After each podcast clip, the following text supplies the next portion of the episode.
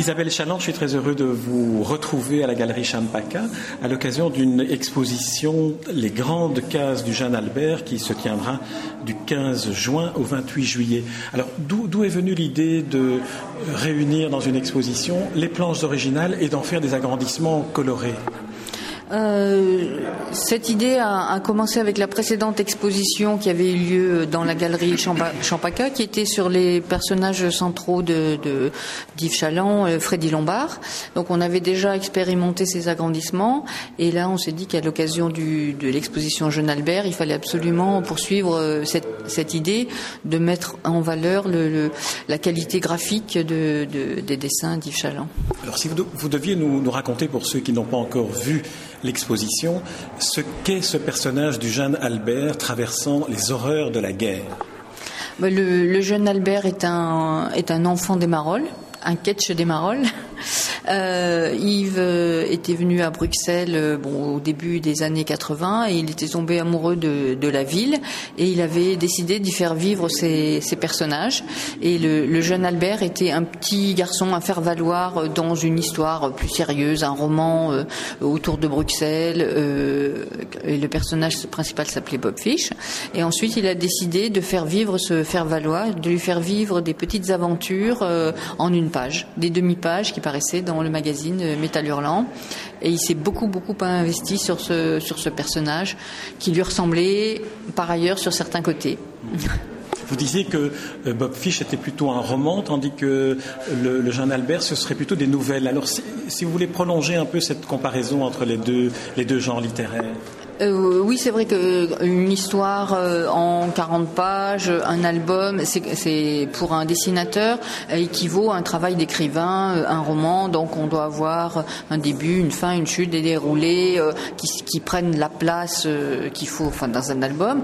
Tandis que des petites histoires en demi-page, on peut vraiment les rapprocher d'une nouvelle. C'est quelque chose qui doit être rapide, enlevé, avec une chute chaque fois à la fin. Donc c'est des histoires, des petites histoires complètes. Alors les histoires se passent, comme le titre l'indique, les horreurs de la guerre. En tout cas pour les planches qu'on voit ici, juste après, la guerre, la ville est bombardée, dévastée, ou en tout cas à l'abri des combats. Euh, donc la guerre, en fait, euh, les premières parties de euh, baptisé le jeune Albert se passent dans un Bruxelles un peu difficile, mais en temps de paix. Et d'un seul coup, la guerre traverse l'Europe et Bruxelles est dévastée. Et on retrouve les, les mêmes personnages dans des conditions difficiles. Donc c'est l'après-guerre ou pendant la guerre, l'après-guerre, on les voit sous les bombes, on les voit cherchant à manger. Enfin, toutes les conditions sont réunies pour euh, pour raconter les difficultés de la vie. Qu'est-ce qui a poussé euh, Yves Chaland en 1985 à se lancer dans une histoire racontant ce qui s'est déroulé ou, ou se basant sur ce qui s'est déroulé 40 ans plus tôt? Euh, bah, bien entendu, c'était une, histoire euh, fictive, c'est une guerre euh, fictive, c'était une, guerre dans l'avenir, c'est une sorte de futur euh, antérieur. Et puis, moi, je me suis dit qu'il était quand même assez visionnaire quand j'ai vu la Bosnie, enfin toute la, Tchécoslovaquie exploser avec la guerre en, Bosnie. J'ai dit, bon sang, c'est l'Europe, c'est à une heure d'avion de, chez nous et les gens s'entretuent. Et je me suis dit qu'il avait été quand même assez visionnaire de dans le jeune Albert et dans Bob Fish, dans Bob Fish de, prévoir cette guerre euh, aux, portes, à nos portes, quoi. C'est un peu difficile à, dire pourquoi est-ce qu'on. C'est pas qu'il aimait la guerre, hein, je veux dire, c'est pas ça du tout. C'est de mettre des personnages dans une condition difficile. À ce moment-là, euh, toutes les réactions sont, sont exacerbées. Et on voit que parmi les réactions, il y a des réactions dans les personnages qui entourent le jeune Albert, qui sont des réactions de cruauté, de mesquinerie, tous des sentiments plutôt et des attitudes plutôt plutôt négatives. Est-ce qu'il y avait un, côté, euh, disons, noir dans, dans l'approche qu'il avait à ce moment-là de, de ces personnages? Oh ben certainement. Et puis euh, bon, on, peut se dire qu'en mettant, c'est comme c'est un jeu, en mettant euh, des, personnages qui sont à l'origine déjà pas gâtés par la vie, euh, qui sont assez, euh, qui ont une âme assez euh, assez assez méchante, assez. donc on se dit qu'en les mettant dans des conditions exceptionnelles, tout ce qui, tous leurs caractéristiques vont être euh, euh, complètement exacerbées, complètement euh, poussées à l'extrême. Et donc là, il s'est amusé à leur créer des situations de plus en plus difficiles. Et donc les personnages noirs sont encore plus noirs. Et donc le magnifique jeune Albert est encore plus méchant. Alors venons-en, si vous voulez bien, au deuxième volet de, l'exposition, ce sont les agrandissements. Et là, on s'aperçoit que chacune des, cases que l'on peut lire à travers les, histoires courtes, les, bandes euh, représentant ces nouvelles, on se rend compte qu'en les agrandissant, on arrive à des œuvres qui sont, qui sont complètes et qui racontent elles-mêmes des histoires. Euh, oui, c'est vrai. Bon, euh, Yves Chaland était un virtuose du, pinceau, euh, un, excellent graphiste, et chaque bon, une histoire de bande dessinée s'est fait par, enfin raconte l'histoire par une accumulation, une accumulation de cases.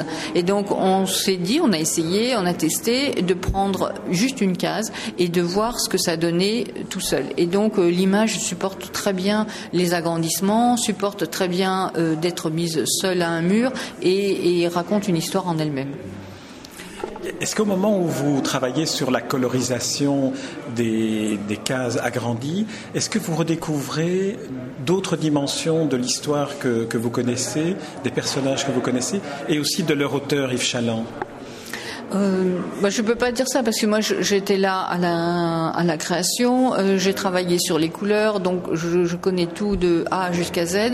Mais euh, c'est vrai qu'en retravaillant sur le graphisme, parce que là on a fait surtout un travail de graphisme pour euh, agrandir les cases, on est parti du bandé original qui était une technique de mise en couleur un petit peu spécifique qui, qui venait du fin fond des années 50.